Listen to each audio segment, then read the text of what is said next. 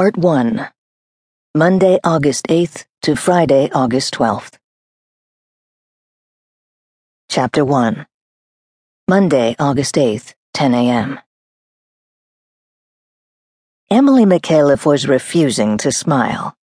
Her daughter, Detective Inspector Hazel Micallef, had got her to agree to the photo session and to get gussied up in a fine dark blue summer dress, and even to stand in the garden.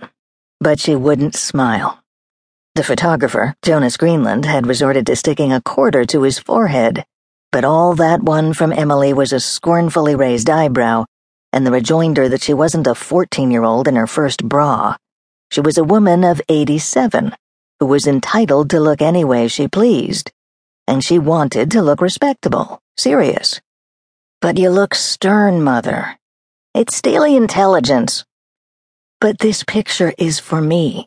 If Martha or Amelia want a picture of you that looks like you've been constipated since the Beatles, then they can pay for it. Oh, for the love of Mike, said Emily.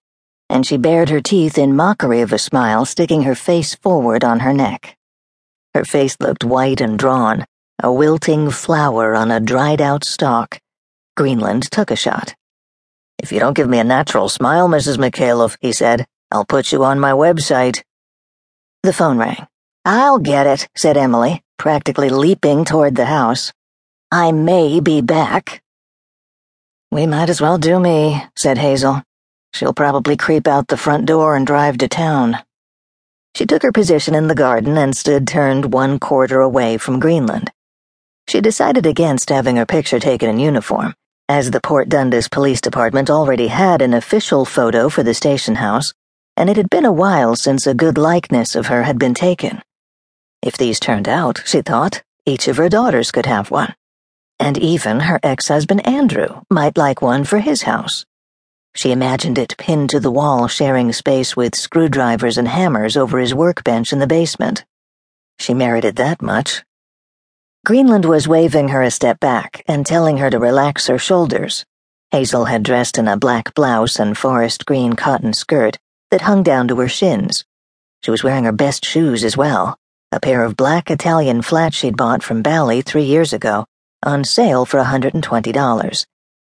That these were her best shoes spoke volumes about her, and Hazel knew it.